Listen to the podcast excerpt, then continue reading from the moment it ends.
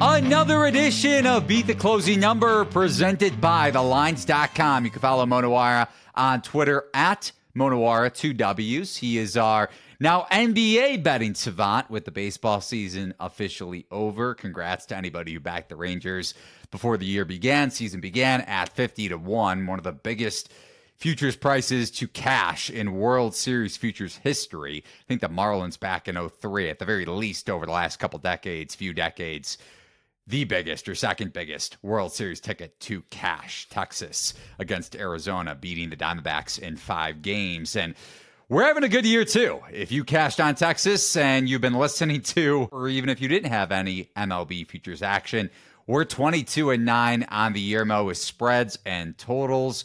Week eight for me, 2 0 and 1 card. Week eight for you, 3 0 and 1 card, as we both unfortunately, or I guess fortunately, pushed with the Commanders, depending on how you want to look at it. But we got a bunch of bets to discuss today. We're also going to be joined by Raheem Palmer of The Ringer. How you doing today, Mel? Doing pretty good. Um, not too excited for this betting weekend, I guess. Like, it's just a tough one because just so many quarterback injuries and stuff like that, and just a lot of uncertainty around a lot of different games. So, I uh, don't think I'll have a ton of action. Um, but yeah, we'll see how it goes. No matter how our bets go, I don't think anyone, and I mean anyone, can do as poorly as Jimmy Garoppolo and Josh McDaniels on Monday night, especially Garoppolo. Not that none of it was McDaniels' fault, but missing two wide open touchdown passes to Davante Adams that would have allowed Vegas betters to cash, I believe, if you look back at the sequence of events in the second half. That was abysmal, man. Yeah, uh, it would be hard to play worse than Jimmy Garoppolo played the other day. I mean, mostly the sacks. I was just like, man. I mean, there's missed throws. That's like it happens, I guess. But I just cannot even fathom some of the sacks he took. Fourth down. I mean, just throw the ball anywhere. Throw a 50-50 ball. Like, what is right. this? You cannot be taking sacks. I mean, if there's a free rusher, somebody just whoops somebody on the line. That's not what was happening. Like, he had multiple seconds in these pockets. Throw a arm punt. Who cares? Get the ball downfield, take a shot, as you said. So we have four bets, three or four bets to discuss before Raheem joins the show to break down the biggest games on the slate. Also, talk a little NBA betting. As I mentioned, Mo is a big pro basketball handicapper. If you check out thelines.com, I got my college basketball futures piece officially up on the site too. So, basketball season on a couple different fronts. If you want to get our bets in real time, not just for the NFL, but also with college basketball and the NBA, you could subscribe in the Lines Discord channel. It's free. The link is over at thelines.com in the top right hand corner.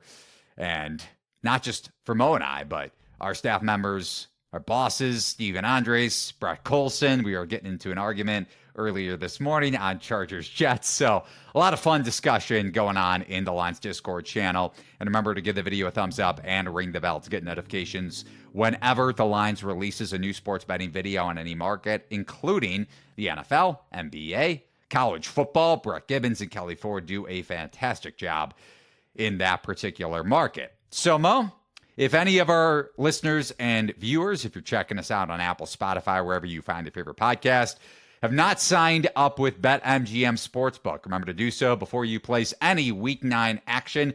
First time users get a bonus code of up to $1,500 back in bonus bets using promo code The Lines. That's one word, The Lines, if your first bet loses. Remember that bonus bets are not equivalent to real money. And as always, terms and conditions apply for more details. Head over to thelines.com. Mo, we are plugging our noses. We are on the same page with the first game we're going to discuss here on Beat the Closing Number. Patriots down to a three point home favorite as this line was up to three and a half after the commanders traded Montez Sweat and Chase Young away, albeit juiced, but still three and a half pretty much across the board. Total of 40. I want to discuss the angle for the total in a moment. Not that I'm betting it, but just a little perspective on it. So, as I alluded to, we saw this spread dip down to three minus 110 across the board on Thursday morning if you're checking us out on the audio only version of the podcast. Friday morning, maybe the spread will be a little bit different, but at least when we're recording this, it's three minus 110 both ways at every single sports book.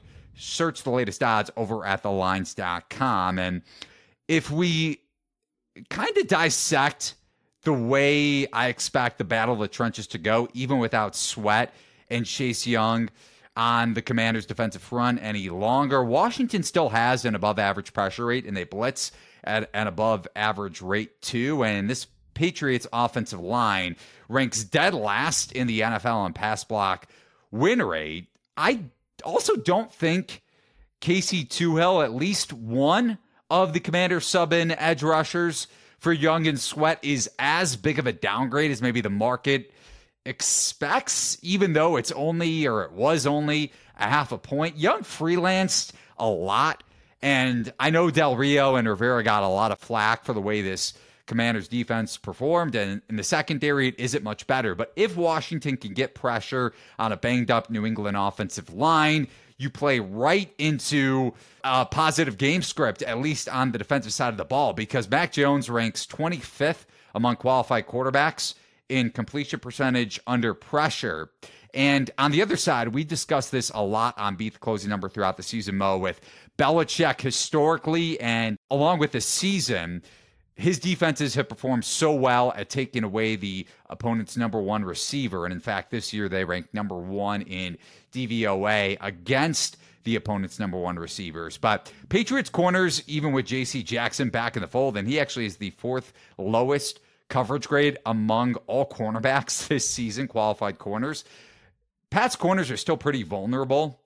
believe none of them have, maybe one, have an above average cornerback grade this year. But other than that, it's a pretty exploitable secondary, other than the safeties. Safeties have actually played pretty well this year. But I expect Howell to be able to perform well yet again. We saw him pick apart that Eagles secondary last week. James Bradberry and Darius Slay, which I'll get to later on in the show, have underperformed expectations and then some. So if Howell and the, especially the Commanders' offensive line is able to protect Howell like they did last week against a pretty stellar Eagles defensive front. I think Howell's able to have success against Belichick's zone coverage. And mind you, Howell has performed best against zone, just juxtaposed to his performances against man to man defenses. So with this line, even at three, I prefer the three and the hook on Washington, even if you could find a juiced one. That's what I bet, minus 115. Commanders plus three and a half. But I have these teams pretty much essentially dead even in my power rating. So I think the hook is pretty big, but maybe a smaller bet for me on Commanders plus three, minus 110. Mo, what say you for this game? Yeah, that would be unfortunate if all the three and a halfs were gone. They were, uh, there was a lot of juice three and a half this morning when I was looking over stuff. Um, honestly, when I was looking at the look ahead markets, you know, it was Patriots minus two, which I wasn't even sure that was giving Washington enough credit. So now that it's up to the key number, because of what reason? I don't know what the reason is for all this Patriots team. I can't figure it out. Like it was already moving towards Patriots before any of those trades. Maybe people were just baking in speculation that there would be trades, but even if there are trades, I mean, Montez Sweat, you know, Chase Young, I mean, are they worth multiple points to the line like this? Like, I don't really think so.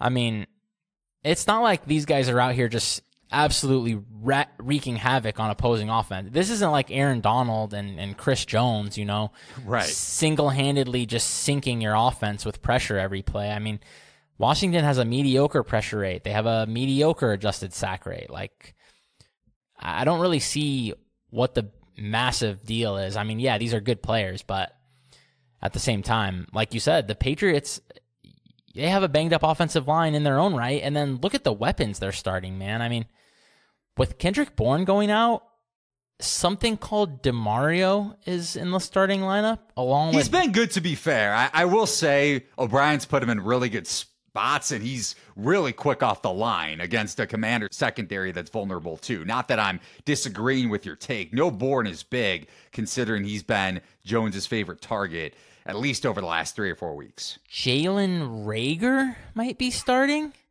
He's on like his fourth team in three years or whatever we're sitting at here. I mean, this is I, this is just two bad teams. But Washington has a much better passing offense, and they're getting three points. So I, I don't know. Just make it make sense because it doesn't make any sense to me. I, I mean, the Patriots also like so Washington's secondary has really stunk so far. Emmanuel Forbes is getting absolutely wrecked week after week. so week. bad. I mean, I feel bad for the guy. He needs to gain about 25 pounds probably. Um, but like who's taking advantage of that for the Patriots, you know? I mean, eh, Washington still has a strong run D. I mean, maybe some of that is because you know, Montez Sweat and Chase Young are helping set the edges. Yeah, I mean, maybe it will fall off a little bit, but Sweat especially. Yeah, when I don't see like a, a advantage at all, and in fact, I see a negative advantage for the like the the Washington has better. They probably have a better quarterback and definitely better weapons. I mean, this is just a better offense. So I don't know, man. I just can't I can't make sense of this market move towards the Patriots. So I'm happy to buy Washington at three, three and a half. Obviously, like you said, I'd prefer three and a half, but if I can't get it, I still think three is fine. Yeah, and just why you were kind of, I mean, rightfully so, confused about the market steam to New England. The market has bet on the Patriots for what? The last two years like this with a below average roster. So I'm not necessarily surprised at the move. I, I think New England is expected to bounce back. Not that it's warranted, and especially because you and I both have these teams pretty much even or very much close to even in our power ratings this week. And you could find our consensus power ratings over at thelines.com amongst all of our staff members. Yeah, I mean, you factor in Howell has outperformed Jones this year. I was also really surprised. I know I kind of hinted at it and touched on it very briefly, but how well the Commanders' offensive line played last week. I know Jordan Davis was limited, but New England's defensive front without Matthew Judon, they have some good edge rushers, but that's still a banged up defense in their own right. So yeah, that's in uh, my notes too for sure. Very banged up on that end of the ball. Yeah. So I'm not. I'm still skeptical of the market steam towards the Patriots, even though it's maybe Jones bounces back. Maybe O'Brien is able to take advantage of a secondary that is also very exploitable at times. I mean, Kendall Fuller has a really good coverage grade, and the eye test definitely justifies that. Safety play can be a little sporadic. It's kind of like New England. One side of the field is more vulnerable than the other. But considering this line is up to a key number, if not above it, earlier in the week, and that's why we highly recommend you checking out our Discord channel to get notifications when Mo and I place bets so you can get the best of the number. Not that that guarantees you cash your bet, but we hope that you were able to get the hook on Washington for sure.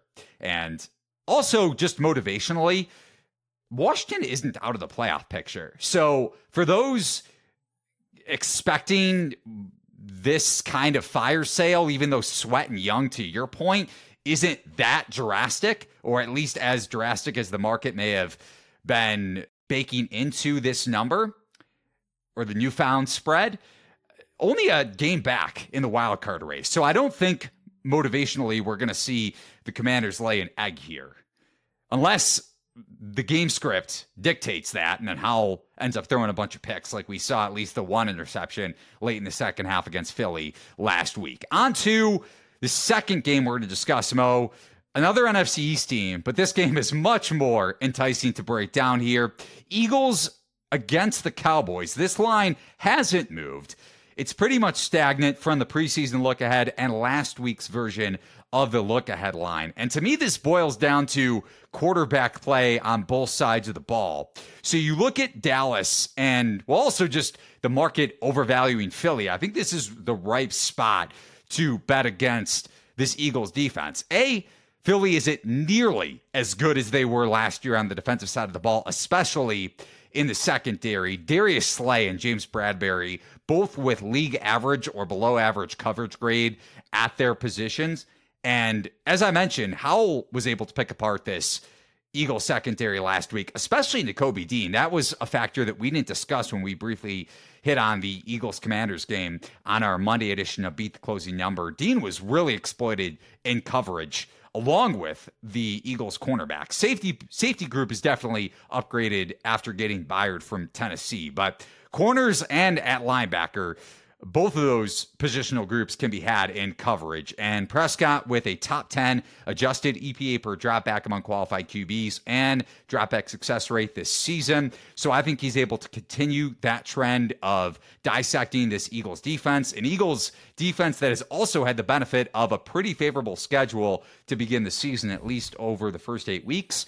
Prescott also should be getting back left tackle Tyron Smith. He missed the Rams game last week. And then Jalen Hurts, man, it's also going to notice that he's dealing with a knee injury. Only had four carries against Washington, and that's considerable given Dallas is the second ranked pass rush win rate. I know Philly has a pretty stout offensive line in their own right, but Dallas can get after the quarterback. And if Hurts isn't as mobile, along with the fact that he is the 11th ranked turnover worthy play rate, and that is actually translated into the second most interceptions this season. It's not like he's had positive turnover luck. So Dallas' secondary, even without Trevon Diggs, they've been able to take advantage of quarterbacks that haven't necessarily been able to avoid those turnovers this season. If the knee injury is still an issue for Hurts. I think the turnovers come into play yet again. And I don't hate Dallas, maybe a small money line bet, but at three, at the key number of three, I really like Dallas this week. Initially, I kind of like the Eagles when I looked at this line, actually. Um, but the more I've been looking at it, the more it just feels like three is the right number. So I think I'm just off this one. But um, yeah, I'm with you on a lot of your points for sure. Uh, still definitely suspicious of Jalen Hurts. Have not been that impressed with him. I mean, the big plays have been there at times for sure. At times, honestly, pretty consistently, I should say, on the big plays. But especially just, last week. Yeah, I mean, uh, how much of that is you know AJ Brown, and how much of that is Hurts? Like, it definitely looks like it's That's more AJ point. Brown. I mean, yeah, and I, I don't know why this secondary isn't better. Maybe it's just normal aging uh, at this point. I mean, like you said, Slay, uh, Bradberry, both of those guys are getting a little longer in the tooth, I think. So um, maybe they're just not the elite performers they were, you know, two years ago. Uh, and at the on the other end, you have a Dallas secondary that's honestly been balling. Just I've been impressed with DaRon Bland, Jourdan Lewis. These guys are playing very well. So uh, I just it's just hard to trust Dallas because we just have watched it for years. You know, when push comes to shove, and somebody punches them in the mouth, Dak and this offense keep crumbling in every big spot they're in, pretty much. So uh, I, ultimately, I think it's just probably a fair line, but I definitely would understand why somebody would want to bet Dallas. We saw it on Sunday Night Football. What, a week four against San Francisco? 49ers ran all over that Dallas run D. And to be fair, Cowboys' run defense has been vulnerable this year. And that will be an issue if the Eagles can generate a positive game script, which they definitely have the capability of doing on the ground, even if Hurts isn't as mobile as he was for what, the last year and a half with that knee injury. We'll see if that's more intuition on my part rather than what happens in, in terms of his performance level and ability to get outside the pocket and make plays with his legs. But Dallas has also performed better against opposing rushing attacks when you go back to the Monday Night Football game against the Chargers and last week against the Rams. I know they also benefited from a positive game script they got out in a hurry against LA and plus the Stafford injury last week. Speaking of quarterback injuries, but I really like Dallas, and I wouldn't also hate it if you wound up playing the Cowboys to win the division before this game. I think that's if you're going to play, if you like Dallas futures, I think that's certainly worth a look. Plus 200 is the best price you could find. I got plus 190, plus 195 before the year began. So only a game and a half back with the Eagles about to face a gauntlet of a schedule coming up. We discussed that last week, even on Beat the Closing Number. So, Mo, I want to wrap it up here before we get to our guest, Raheem Palmer, with Bengals and Bills. This line has been all over the place because it got steamed up to Cincinnati minus three. now it's back down to Bengals minus one and a half, minus two, pretty much minus twos across the board. Total has also shot up from 48 to 49 and a half. Buffalo, just a little bit different conversation from what we had earlier in the week because the Bills are a little bit healthier, at least because they added some depth at cornerback earlier this week ahead of the trade deadline, getting Rasul Douglas from New England. But injuries on both sides of the ball. Josh Allen didn't practice on Wednesday with a shoulder injury. Neither did Trey Hendrickson dealing with the ankle. Both are still expected to play in this game. Market certainly isn't shying away from Buffalo, so that makes you think that the shoulder injury, even though it could hamper Allen a little bit, he's not at risk of missing this game. So, what say you for Bills and Bengals, Mo, on Sunday Night Football? Yeah, I'm just assuming that's just veteran rest. Uh, but hopefully, people listened to me and slammed Bills plus three when I said that line was ridiculous on Monday. And if you didn't, I still think there's a little bit of value at a plus number. Um, I like fading the Bengals here, especially. You know, you always like to fade teams coming off huge performances, big wins, but especially to me when it happens in such a dreamy spot. Like we knew that was a great spot for the Bengals. They were coming off the bye, and the Niners were on a short week. I mean, it was a dream situation for the Bengals to to spring the upset there. And you know, I had the Bengals on my card, but this is much different than that. The the Buffalo has the rest advantage now, and last week, dude, the 49ers, like I know everyone wants us to just talk about the Bengals are back, just chalk it up, Super Bowl contender, Joe Burrow, all pro. MVP. I mean, maybe, but like, what about the fact that the 49ers still led the NFL in yards per play? Joe Burrow ain't playing defense. I mean, Cincinnati still hasn't proven they can stop anybody. And they're facing Josh Allen, Stefon Diggs, and Dalton Kincaid coming in with extra rest here. So I I mean, once you just allow 8.2 yards per play to the 49ers, I'm not going to sit here and just anoint you a Super Bowl contender until you show me you can stop somebody. And I, I know Buffalo defense isn't looking amazing, but uh, we know these guys they can still get after the quarterback, and and they're going to get after the quarterback here because Cincinnati has a very one dimensional offense. Their running game is below average. Joe Mixon is toast. I think he's been toast for multiple seasons now. If I'm being he's honest, hurt too. Limited in practice on Wednesday. This is a not a good running game. I don't think the Bills need to respect it. I think AJ Epenesa and uh, Rousseau, all these guys, Ed Oliver, I think they can really, yeah. really get after Joe Burrow here. I know that Cincinnati's O line has mostly good grades so far, but the Bills are still second in pressure rate. So I expect Joe Burrow to be under some duress here, and uh, and I don't know how Cincy is going to get stops when they're facing an elite offense here still. And this defense, like I said, they haven't shown they can stop anybody. We've been skeptical about this defensive back group all season. So I still think Bills at plus is fine. Uh, they were favored on the look ahead. I mean, you could.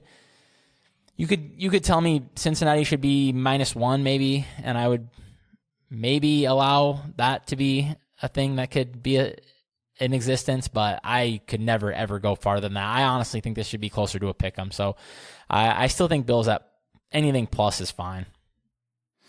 Bengals tied, or actually not tied, have their own ranking with the fourth worst pass block win rate across the NFL. Now, granted, some of that is a product of Burrow's immobility to begin the season ahead of last week, just because of Cincinnati coming off the bye and Burrow's calf looking much healthier. And also, I will say, Bengals' run game should perform a little bit above expectation, at least juxtaposed to what we've seen so far, just because we saw the Bengals run game open up last week, and you can call that a one game sample size. But Burrow under center definitely opens things up for Cincinnati's offense overall. But I will say to your point, Bengals offensive line, even though they have above average grades, maybe collectively. Orlando Brown limited in practice. So injuries in a lot of different spots. We'll see how Hendrickson's ankle responds throughout the week. Mind you, he didn't practice on Wednesday, and that could have been more of just adrenaline coming back into the game against San Francisco. And if he if he's 60, 70%, that's a big downgrade for this Bengals defensive line for sure. Last question before we get to our guest, Mo. Would you rather bet Bills plus two if it stays at that number or Bills money line? I think money line, uh, just higher total, you know, a game with some uncertainty in terms of both defenses. So I would honestly kind of lean to the over there, which makes me even more so less inclined to take uh, a couple of points. Just, you know, with those higher totals and these smaller spreads, it just tends to not come into play quite as often. So uh, happier to take the money line, I think. And one last game here before we get to our guest, Mo. I know we kind of teased it from the get go, so we're going to discuss it with our guest, Raheem Palmer, here in a second. But one spread that may seem a little bit alarming, just in relation to some of the quarterback news that we've seen so far, with the potential backups that could be on the field on Sunday. Packers up to minus three and a half after sitting at minus three earlier in the week against the Rams, total of 38 and a half. McVay said that the Rams are taking it day by day with Stafford and he's not gonna rule him out for this game pretty much until close to kickoff. Now, I get the market sentiment, or at least the opinion that Jordan Love is a bad quarterback, and rightfully so. 25th among qualified QBs and EPA per dropback and completion percentage over expected CPOE this season. But maybe quickly here, how would you look to play this game, if at all, once we get maybe more of a an idea if Stafford plays or not. Yeah, this is a super weird one because the line is kind of in between where it will be, I think, ultimately. Um, Rams were favored in the look aheads. I mean, Matt Stafford against a much worse offense here with Green Bay. You would have to give the edge to the Packers, maybe on a small line, but I mean, the Rams were like minus one in the look ahead, but maybe with Stafford banged up, Packers short favorites could make some sense, but if he's confirmed to be out, I think this line climbs to like four and a half at least. Could maybe even go higher than that. Um, I know that Stafford isn't like an amazing quarterback at this point, but he is definitely help driving, helping to drive that offense, especially when that's kind of all they can do is pass the football on the entire team. I don't really have any other strength. So, uh, Brett Rypien, you know, he's been on multiple teams. I don't think he's one of the better backups in the league. Uh, has not been able to stick anywhere as a backup, and at the same time, you know the Packers are just a dreadful team. Right? Really, they really are, and they're plugging in a seventh round rookie for Rasul Douglas. He was very good for them. Just a ball hawk. I mean, I loved watching Rasul. I'm not sure the Packers can be laying three and a half to anyone, so I'm just I kind of don't mind buying the Rams, but and just hoping Stafford plays, but sounds like you uh you like the other side a little bit. Maybe if this gets to three, if Stafford does play, so just on the other side of it, if somehow he's able to go dealing with the injury, uh, McVay is playing this one really close to the chest, so we're probably not going to get any sign of this. Maybe Friday we get some sort of inclination if you're listening to this on Friday, maybe later today. But yeah, I'm not playing this game. And Packers secondary as we saw last week and throughout the season, is extremely. If Washington secondary is exploitable, if New England secondary is exploitable, maybe on a lesser degree, this Green Bay defense, at least in the back seven without Douglas, even with healthy ish, healthy urge, Jaire Alexander can be had. But then again, we saw firsthand what it's like to back Brett Rypien last year against the New York Jets, and that was that was not fun I think Denver closed as what a favorite, and that was uh, a game to be forgotten for sure. But those are our bets as Mo is on the Bills, and I like the Cowboys and the Commanders. Now it's time to be joined by our guest, the great Raheem Palmer. You can follow him on Twitter. I am Rostradamus, the host of the Ringer podcast, one of the great NFL betting podcasts and really sports betting podcasts around, and also a host on FanDuel TV. He's been betting for a long time. We'll talk about the different handicapping strategies that he goes about, not only with the NFL, but also with the NBA. How's it going today, Raheem? I'm good, man. Um, you know, we're full swing at NBA. Um, so um, MLB is finally over. I'm, I'm kind of glad that's over. Um, just because it was getting overwhelming. I mean, you got four sports on one day at some point. So um, I'm just getting into the swing of NBA, trying to master NFL, hope hoping to make some money. yeah, well, this isn't a good week to uh, be that confident. I don't think, but we'll see what you think because uh, it's definitely not a good week. yeah, like a lot of games that just have a lot of quarterback injuries slash backups slash even we don't know. One minute there's a tweet that Deshaun's probably going to play. The next minute there's a tweet that Deshaun Watson is uh, doesn't know if he'll play. Uh, so how are you uh, looking at all these quarterback injury spots? Are you mostly staying away because that's kind of how I think Eli and I are feeling? But uh, yeah, we wanted to see what you thought. So I'm mostly staying away. Um, I, I know there's going to be sharp money on the Minnesota Vikings with Jaren Hall. Um, just because you're expecting a Falcons team with you know just the late margin. I just think that's not a good spot for them. They're a team that you want to take as you know under a field goal as a favorite or as underdogs. Asking them to lay four and a half is not really a good proposition. So I imagine it's going to be sharps on the Vikings. Um, but I, I, don't really want any parts of that. Now, when it comes to the Arizona Cardinals and the Cleveland Browns, um, what do you do with Clayton Tune? I have no idea what you do. Like I've never seen him play football. Um, I don't know anything about him. Um, I'm. What did he play? At Houston. Yes. Yeah, and I'm, I'm not really a college fo- college football guy, so this will be my first time seeing him, other than you know preseason. So I kind of have to stay away from that. I mean, I think the way some people are approaching it is they're going to assume that Deshaun Watson is playing, so you grab the, you know, the the eight, eight and a half, and then hope it goes up. But I'm gonna stay away from that. Now, when it comes to the other game, Los Angeles Rams versus the Green Bay Packers, I kind of have an appetite for Brett. I, like I heard you guys talking about it earlier. I know he stinks, but I think this is a, a game where Darrell Henderson could have a big day. And we've seen Sean McVay, you know, go to those run those game plans where he just runs the ball. And I look at this Packers team and I just think they're a complete mess. Um, I see a team who they really are struggling on offense. Jordan Love hasn't been that guy. They're 25th in EPA per play on defense. They're 25th in success rate on defense, and they can't stop the run. So if you can't stop the run, this is a time where a backup quarterback can shine because they can actually rely on that run game. So um, I may end up grabbing the, the Rams in this game.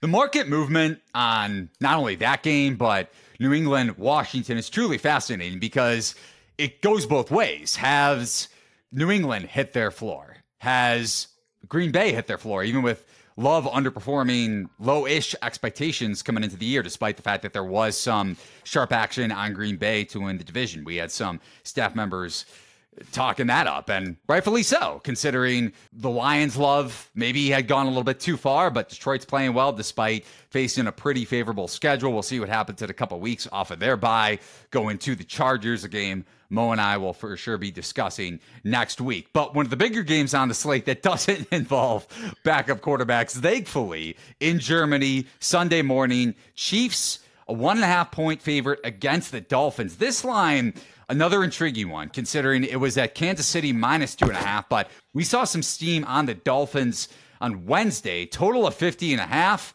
What do you make of this game, Raheem? Okay, so anytime you get a chance to back Patrick Mahomes as a short favorite or as an underdog, you pretty much have to do it. Like, it's kind of an auto play at this point. When you look at, you know, and I, am not really a big trends better, but when you look at him as an underdog of, of three or a favorite is three, he's 11 and four straight up and 12 and two against the spread. So, like, I look at that, but then also I look at the fact that this Miami Dolphins offense, a lot of people, you know, love the fact that they scored, you know, 70 on Denver or they put up these these high flying outputs. But when they face a team who's top 10 in EPA for play, top 10 in defense, top five in defense, like the Buffalo Bills, and the Philadelphia Eagles, they don't perform as well. The against the Buffalo Bills, they put up 20. Against the Eagles, they only put up 10 offensive points. I know they scored 17 because they had the pick six, but I expect them to come down here. Like I don't expect them to score as frequently against this Kansas City defense, which is top five in all different categories in every different category. So I lean with the Chiefs here. Um, you know, I think right now the Dolphins, obviously, you get Jalen Ramsey, you get Xavier Howard. Those guys are going to be back in the lineup, but I, I, just don't think the defense has truly come together yet. They they really even haven't played together yet. So um, this is a Dolphins defense that I expect will improve as the season goes along. Um, but right now, I can't trust them against anybody, and I expect Kansas City Chiefs to to get the get things going on the ground. I think last week was kind of an anomaly for the Chiefs. Um, you're looking at a game where Patrick Mahomes he, he was sick, he had the flu, um, in a divisional matchup who he just played two weeks prior, knowing that he's going to go to Germany for this game. So I just didn't expect him to play well. And you saw sharp money coming on last week. So I think you got to play the Chiefs here. I haven't touched it yet, but I probably will be on the Chiefs. Yeah, I think Eli and I are leaning the same way here. I, if this one were to get down to a pick, I'm I'm just gonna have to take the Chiefs at that point. I think they have to be favored in this spot, but we'll see how it goes. Uh, I I'm excited for the game for sure as a Chiefs fan, so it should be a good one. The one thing the that concerns me, too. There, there's a little concern, and there's no real way to quantify this, but you look at the fact that Miami actually left for Germany on Monday or Sunday. They're already there, up, and yeah. the Chiefs are going to be coming in. Uh, I think tomorrow. That's a concern Yeah. for me because we've seen you know that caused teams some issues, but I don't know how to quantify that. and that has to be the market steam. Not that that that's all of it. I, I know you mentioned that Howard's back, and I mean that's a big upgrade in the defensive backfield considering you got Ramsey back last week too, and what Miami was putting out there in their secondary to begin the season after Ramsey suffered that what the ACL injury in training camp or in in, in August. So but the market steam has to be maybe it's not all translated to the travel advantage that the Dolphins are going to have, but we saw that with Baltimore against Tennessee earlier in the year. I know we all favored the Ravens considering they left earlier in the week. How much do you take that into account, Raheem, when it comes to these international games? I think I took it into account a lot um, when it came to the Ravens, um, just because I knew that the Ravens, you know, I think the the previous time in which they played overseas, they lost to the Jaguars forty four to seven, um, and it, I know that they spent all you know summer trying to put together an optimal plan to make sure that they were prepared for this game. So I kind of knew, along with the Ravens being a superior team, that this was a spot that they were going to take seriously. I think people are weighing it less because it's the Chiefs and it's Andy Reid and it's Patrick Mahomes, and you kind of look at them almost as if they're doing it, it doesn't matter. so um, I think that is one thing that's kind of scaring me off. Uh, I also think you know Miami, as I said earlier, they struggled when they step up in competition, but I think at some point they're going to make their mark, um, and it could be here. So that is the one thing that's kind of kind of bringing me pause. Yeah, Eli, I was gonna bring up the Baltimore spot as well. It definitely seemed like it helped them out. So, anyways, moving on to regular games now uh, from the regular Sunday slate. We were gonna check in how you felt about this Texans Bucks. It seemed like there was some Texans action the last couple days because I, I think it was Texans minus two, two and a half, and I was seeing some Bucks plus threes this morning. So, uh, what do you make of that one with a spot where the Bucks are coming in with extra rest and the Texans just had one of the worst losses of the season, probably. So I, I I took the Texans minus two and a half. I think this is a good buy low spot for the Texans. I know the look ahead line on this game was Texans minus one on the preseason line. I think the adjustment is warranted. Um, you know, when I look at their losses against the Panthers and the Falcons, they had two losses by combined four points. they outgained the Panthers in total yards, yards per play, rushing yards, and they lost by a field goal at the buzzer. Um, and CJ Stroud, I mean, he didn't play that well, and they couldn't run the ball, but the fact that they lost by a field goal at the buzzer, I mean, that says a lot. Um, and then against the Falcons, CJ Stroud led that touchdown drive against the Falcons, um, but he left too much time on the clock for Desmond Ridder at home. Um, so those were their last two losses. But I think this Buccaneers team stinks. Um, 25th in offensive DVOA, 17th in passing DVOA, 31st in rushing DVOA. And a big part of their struggles with the offense is that they rely on running the ball too much on early down. That's what they do. I mean, they're just running into a brick wall. Dead last in early down success rate, 36.7%. Um, you look at this Buccaneers team, um, earlier in the year, they were able to overcome that with Baker playing well on, on, on late downs, but they're not doing that now. And they're, they're also, you know, 27th in early down rushing success rate. So, um, I look at this Texans team, their eighth defensive rushing success rate. they're to be able to stop the run. And Baker has really struggled. He's only exceeded 275 passing yards once all season. Um, and you look at this Texans defense with DeMeco Ryans, they've only allowed five touchdown passes this season. So regardless of the fact that you got Mike Evans out there, it's still not effective. Now you look at the other side of the ball. Buccaneers, and they got Todd Bowles. He's known for his good defenses. He blitzes all the time. Buccaneers only 26 in pressure rate. CJ Stroud from a clean pocket, 108 passer rating. CJ Stroud under pressure, 60% passer rating. So they're not getting pressure, and that's a problem. And then CJ Stroud is also like solid against the blitz. Um, you look at what the Buccaneers defense did with Desmond Ridder. Desmond Ridder, I mean, in that Falcons offense, 401 total yards, 6.3 yards per play, 9.4 yards per pass. This is Desmond Ridder.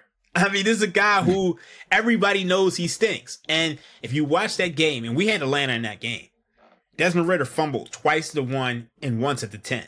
So they probably should have put up 30 points and won that game by 17. So I think this is a good spot for CJ Stroud and his Texans offense to bounce back there at home. I expect them to win this game by margin.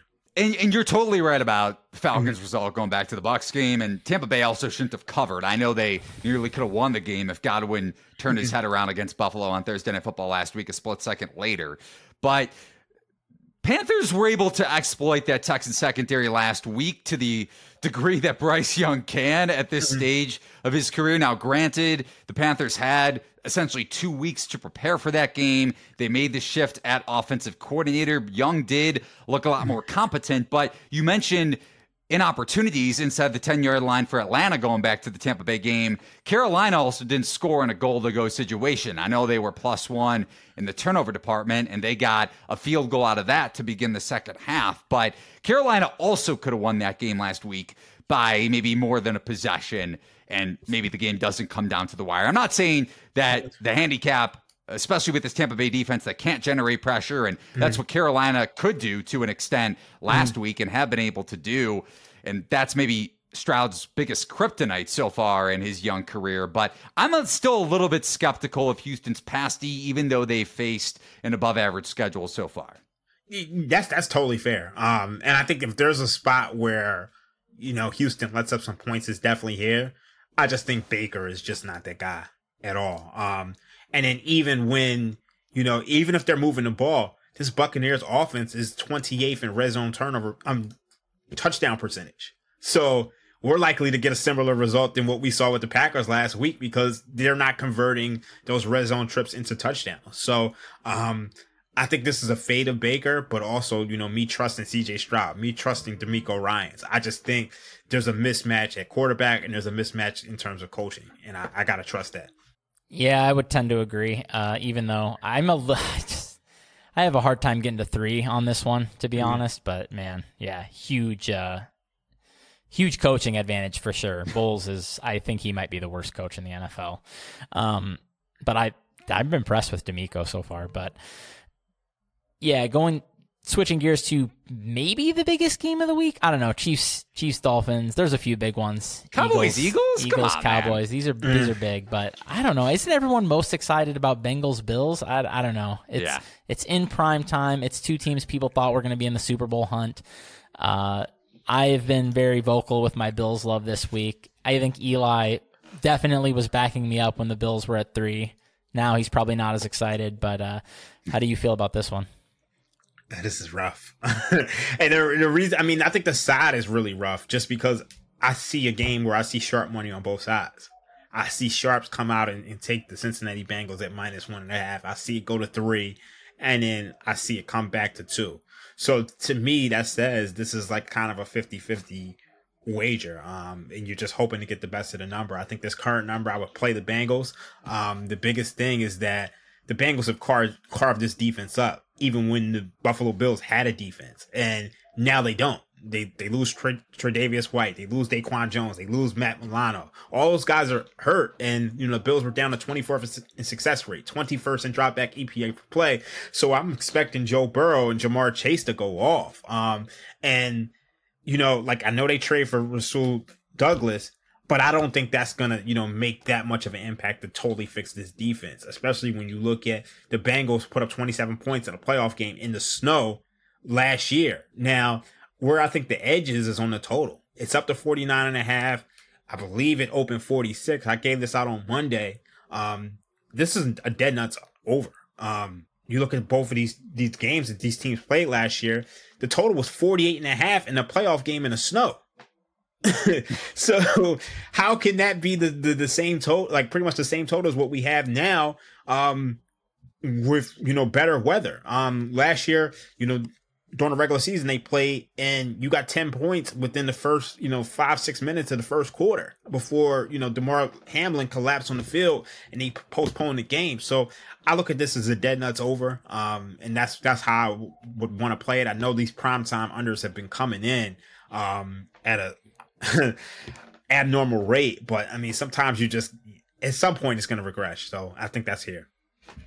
And I know quickly before Mo gets and transitions us over to the NBA, you look back at that Bengals Bills game last year from the playoffs, and I know the total did go under, even though it closed what Raheem, you said 48 and a half. But Bills also got a field goal in the red zone when I mean you get a touchdown there, maybe the script flips a little bit and Buffalo's offense picks up in the second half. So I'm with you. And I think the market certainly is with you too, as you said. You were able to get hopefully a lot of closing value on this total, and hopefully it's not for not, as we've seen red zone offense. Speaking of Buffalo's red zone inefficiency in the playoff game, we've seen red zone inefficiency throughout the regular season, not just with either of these teams. So, but Mo, go ahead with the NBA. You hope before we go, one thing I want to add is that in that postseason game, Josh Allen was coming into it hurt. Um, we all know, you know, since Thanksgiving, he was he was not the same quarterback. And you know, even you know, when you look at this Bengals defense,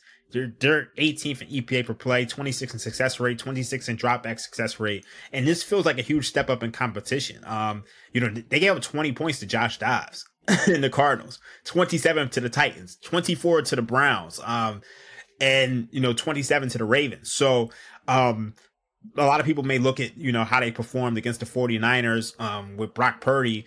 Um, and really, Brock Purdy kind of left some meat on the bone. He had the interception and he had two interceptions in the, the red zone. Um, even the Bengals left, left meat on the bone. They, um, they fumbled at the three yard line and missed the field goal. Um, so I just, I think there can be a lot of points here.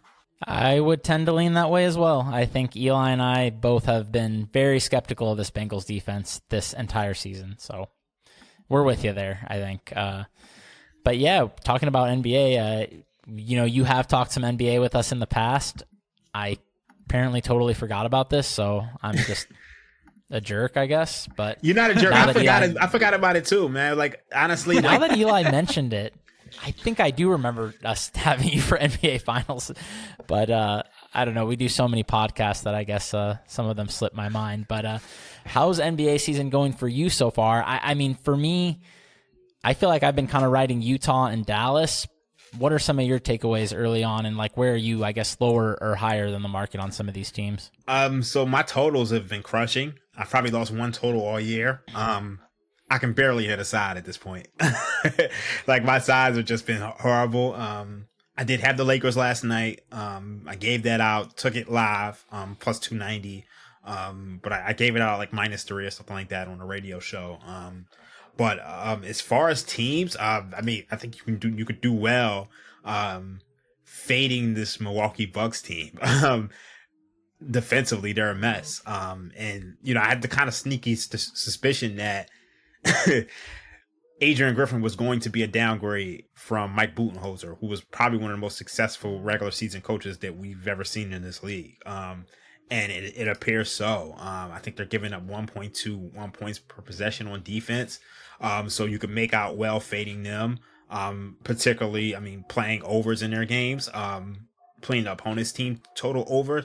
But I mean, my totals have just been better um, than my sides. Um, you know, I've really like I've liked to play Toronto games under because they're they have a top 10 defense and a bottom 10 offense. They can't score. Um, I mean, it says a lot about that that Bucks defense that Toronto was able to score so efficiently on them. Um, now, um, when it comes to, I guess, t- teams that I like, I, am starting to like this Mavericks team. I have to see them against superior competition, but you know, one of the ways that I've always made money fading was fading the, the Mavs in the live markets because they were a team who was historically struggled in the clutch during the Luka era. The, the, the ball would kind of slow down, um, and, and the offense would get stagnant, and they really struggled in the clutch. If you look at their clutch numbers on NBA.com, NBA defines clutch games as games in which are within five points with five five minutes or less. Um, they've struggled the entire Luka era. This year they're 4 0 in the clutch. Um, and I think that says a lot about this team. Now, they've only played the Bulls,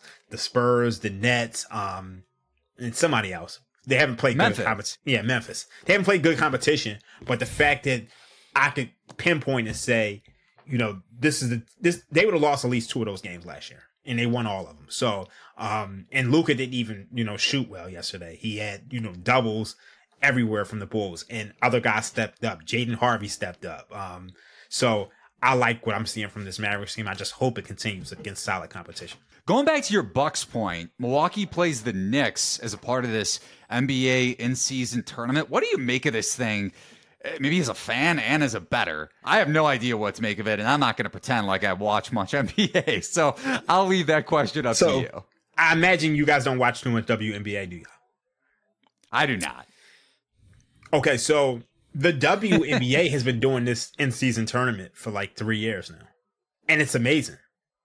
Um, basically, it's you're watching the reg. It just gives the regular season that much more meaning.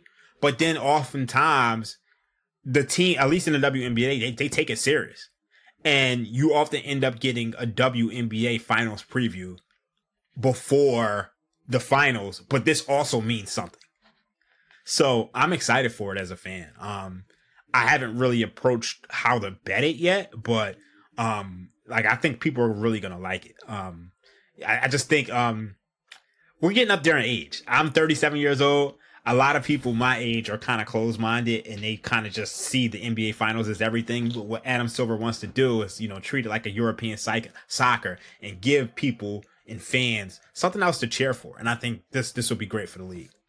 Yeah, I don't know what to make of it either. I'm a little skeptical, so I hope you're right. um, yeah, talking about one of the teams that we were just both talking about earlier before the show was obviously that Clippers Lakers game. Sounds like we were on opposite sides of it, but we both got good numbers, thankfully. Mm. Um, so landed in the middle for us. Yeah. So probably a really bad game for the sports books.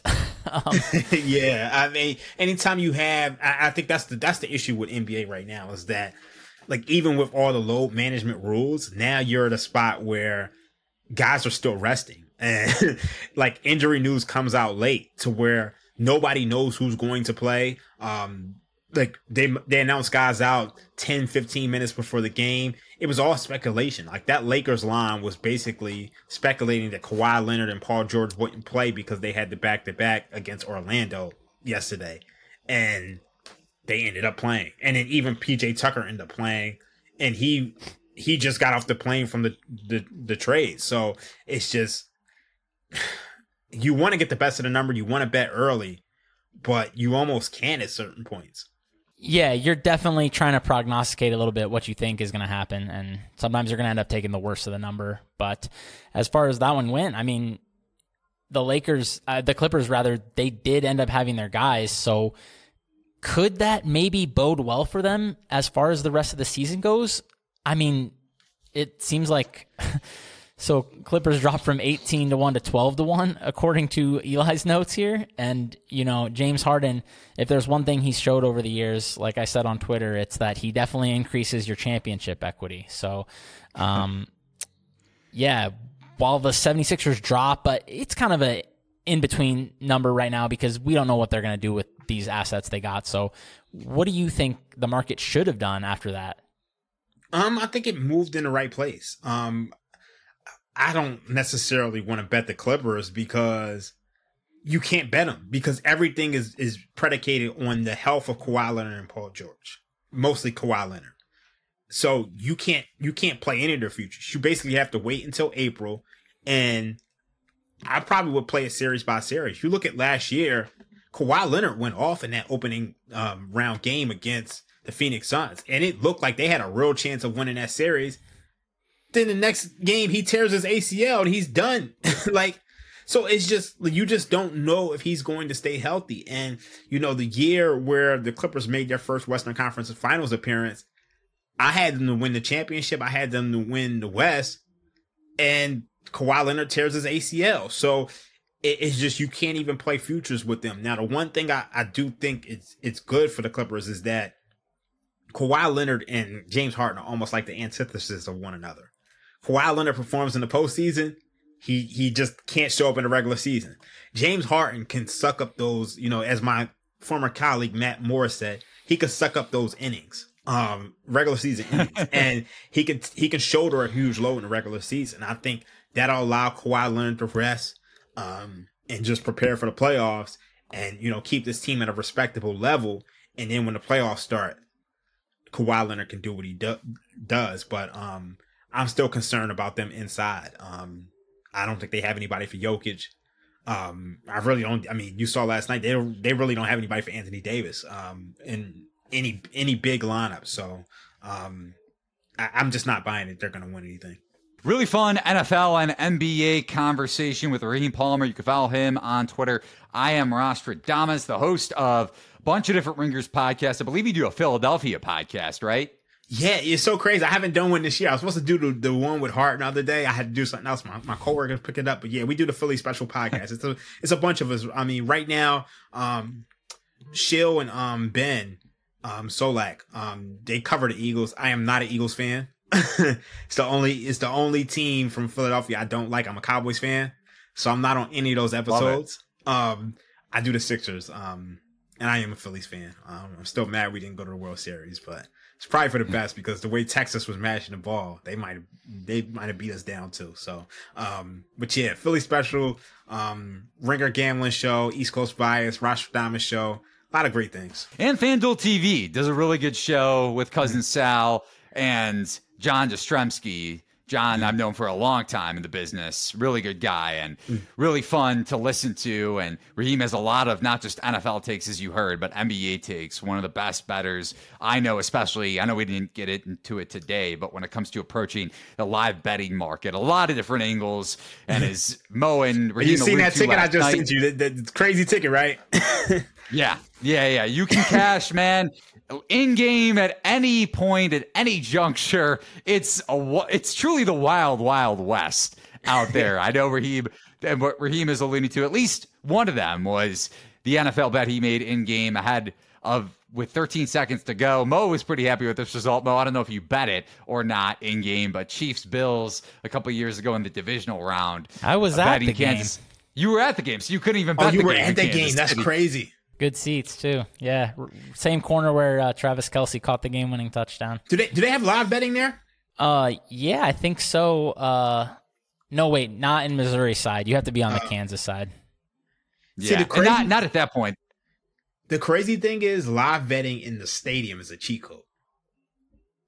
That's true. It's ultimate, like you're ahead of it. like it's can, hard though.